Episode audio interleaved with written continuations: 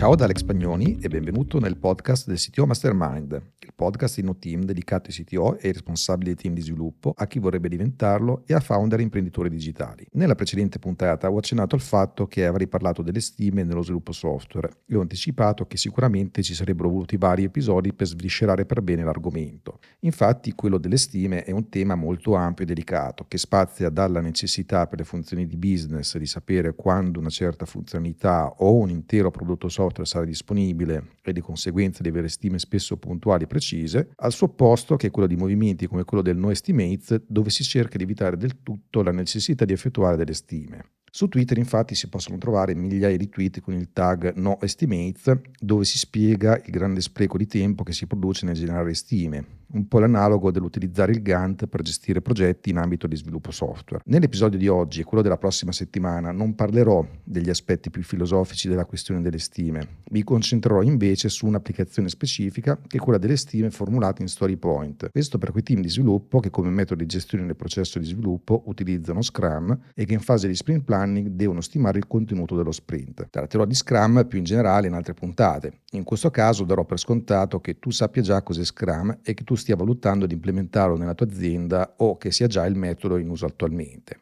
In realtà anche per chi non usa esattamente Scrum o comunque lavora ad iterazioni, quello che spiegherò in questa puntata è comunque utile perché andrò a toccare vari argomenti che sono validi in assoluto, come ad esempio quello del cono di certezza. Quindi ti invito ad ascoltare questa puntata e la successiva anche se non usi o non ti piace Scrum, ma comunque ti ritrovi a dover gestire o effettuare stime nell'ambito dello sviluppo di software custom. In ogni caso, quando si cerca di lavorare in modalità agile, è facile trovare un'infinità di argomenti sul perché questo è l'approccio ottimale. Infatti, ormai da anni non si discute più di agile come alternativa, ma almeno nell'ambito del digitale è un dato di fatto in buona parte delle realtà che lavorano in modo moderno. Anzi, si può dire per molti versi che lo stesso movimento agile è quasi vecchio, tra virgolette, e in certi casi superato da nuovi concetti, ma anche di questo conviene parlarne in una puntata dedicata. A questa facilità nel trovare argomenti sulla bontà di Scrum o dell'Agile corrisponde però una maggiore difficoltà nel trovare delle spiegazioni chiare e passo passo sugli strumenti e processi di cui si ha bisogno per far funzionare queste metodologie al meglio.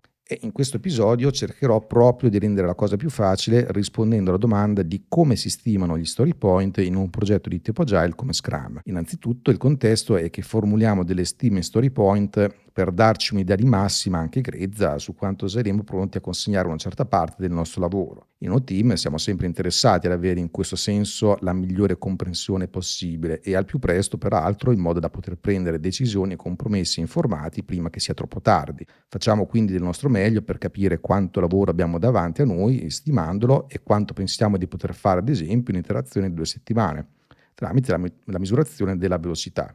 Mettendo assieme le nostre stime la velocità o velocity, possiamo avere una proiezione di quando riusciremo a completare il nostro lavoro, o viceversa quanto lavoro possiamo completare entro una certa data. Chiunque abbia familiarità con un progetto Agile dovrebbe riconoscere la serie di termini di cui parlerò a breve, ma che spiegherò sia come ripasso che per quei CTO e leader tecnologici ancora principianti in questo ambito.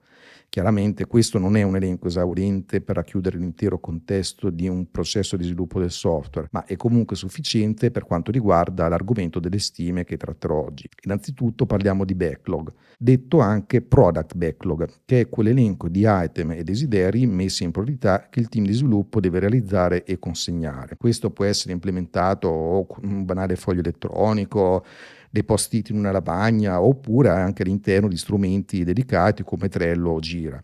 Poi abbiamo i backlog item, che sono i singoli item o card all'interno della lista del backlog che come minimo dovrebbero avere un titolo, i dettagli, possibilmente i criteri di accettazione, la stima e il tipo di item.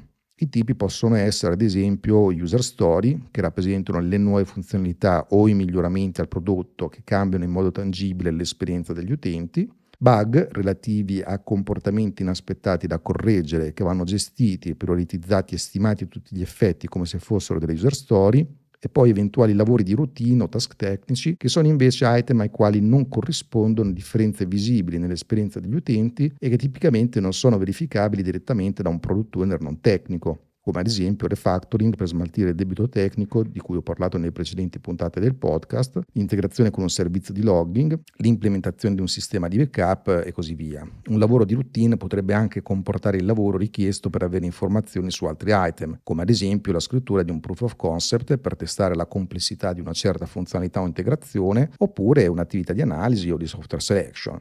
Infine abbiamo gli story point, che consistono in un numero che rappresenta quanto è grande un certo item, questo però in rapporto agli altri che sono presenti all'interno del backlog. Perciò vanno intesi come stime relative, principalmente in termini di complessità, di quantità di lavoro necessario per realizzare il relativo item o in termini di altri fattori di rischio e non direttamente di ore o giornata di lavoro.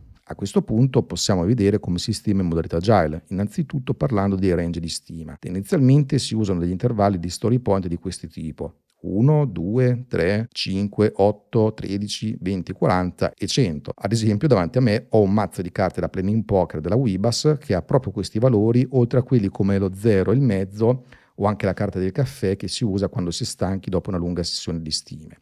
La prima parte da 1 a 13, quindi numeri più bassi, vengono generalmente assegnati agli item nel backlog quando il team ha una visibilità sufficiente su come affrontarli. La loro dimensione tende a essere quindi determinata più dalla complessità e dallo sforzo percepito per completarli. La seconda parte, da 13 a 100, è solitamente associata a delle user story da suddividere, perché sono in realtà eh, delle epic. La loro dimensione tende quindi ad essere determinata in questo caso dal rischio e dall'incertezza. Spesso poi si usano anche valori come 0, mezzo oppure punto interrogativo infinito, ma eh, possibilmente li eviterei perché focalizzarsi sugli 0 e il mezzo incoraggia il team a dedicare del tempo a discutere sulla dimensione delle funzionalità più piccole che poi hanno il minore impatto su tempi e costi. Invece includere punto interrogativo infinito consente al team di non quantificare il rischio percepito di un certo item e in più non consente di definire la somma di story point di uno sprint. È invece meglio per un CTO o un product owner usare un sistema dove gli item più rischiosi incerti nel backlog incrementano il totale di punti del backlog stesso, in modo da motivarlo a ridurne il rischio e suddividerlo in parti più piccole.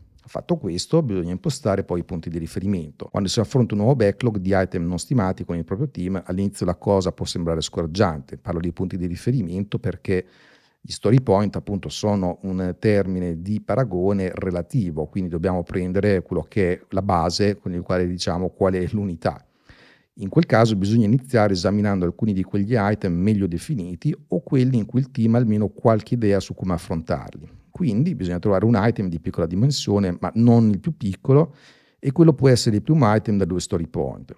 Poi bisogna trovare un'altra user story che è circa tra i due e le quattro volte più grande e quello diventa un, uh, un item da 5 story point. Per fare questo non è necessario partire con il planning poker, Basta scegliere qualcuno che chieda al gruppo di accordarsi o meno sulla user story da 2 story point e poi quella da 5 story point, ricordandosi nel fare questo che i punti sono una stima relativa delle dimensioni, come dicevo poco fa, e non del tempo necessario per, per implementare la user story.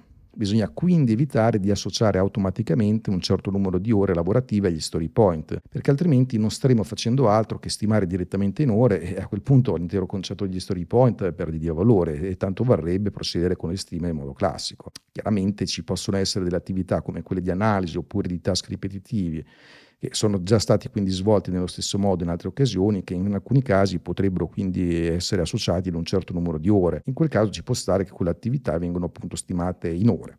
Ma il punto è che gli story point si utilizzano principalmente per fare delle stime, o meglio delle previsioni, relativamente al compiere attività che hanno un certo grado di incertezza o di novità. Proprio per questo grado di incertezza è anche inutile scendere ad un livello di dettaglio molto elevato in fase di sprint planning, perché così le stime occuperebbero molto tempo e potrebbero portare alla paralisi il team. È importante scendere a quel livello di dettaglio in fase di lavoro durante lo sprint, ma in questa fase la stima va considerata più come se fosse un processo di triage, questo per classificare la dimensione delle richieste e delle funzionalità da sviluppare. E questo è proprio un punto molto importante da comprendere, perché se si gestiscono gli sprint planning per la parte relativa alla stima, proprio come se fossero una sorta di triage, allora migliorerà l'intero processo e soprattutto si snellirà. Per oggi siamo a posto con questa prima puntata del podcast dedicata alle stime nei progetti gestiti con Scrum. Grazie per averla ascoltata e nel prossimo episodio riprenderò l'argomento parlando parlando del planning poker e fornirò anche alcuni suggerimenti basati sulla mia esperienza per affrontare la stima di interi nuovi progetti. Se hai bisogno di consulenza o supporto per impostare al meglio le stime con il tuo team di sviluppo o per capire meglio perché i tuoi sviluppatori hanno spesso e volentieri problemi con le stime, puoi contattarmi tramite la pagina contatti del sito del CTO Mastermind su www.ctomastermind.it. Puoi anche scaricare il report strategico gratuito dove affronto questo tipo di argomenti che puoi trovare sul sito www.migliorailtuoteam.com. Nel frattempo, se vuoi approfondire questo argomento o vuoi riportare la tua esperienza oppure se vuoi suggerire un argomento per le prossime puntate, puoi scrivere nel gruppo Facebook del podcast cercando CTO Mastermind su Facebook. Grazie ancora e al prossimo episodio. Ciao da Alex.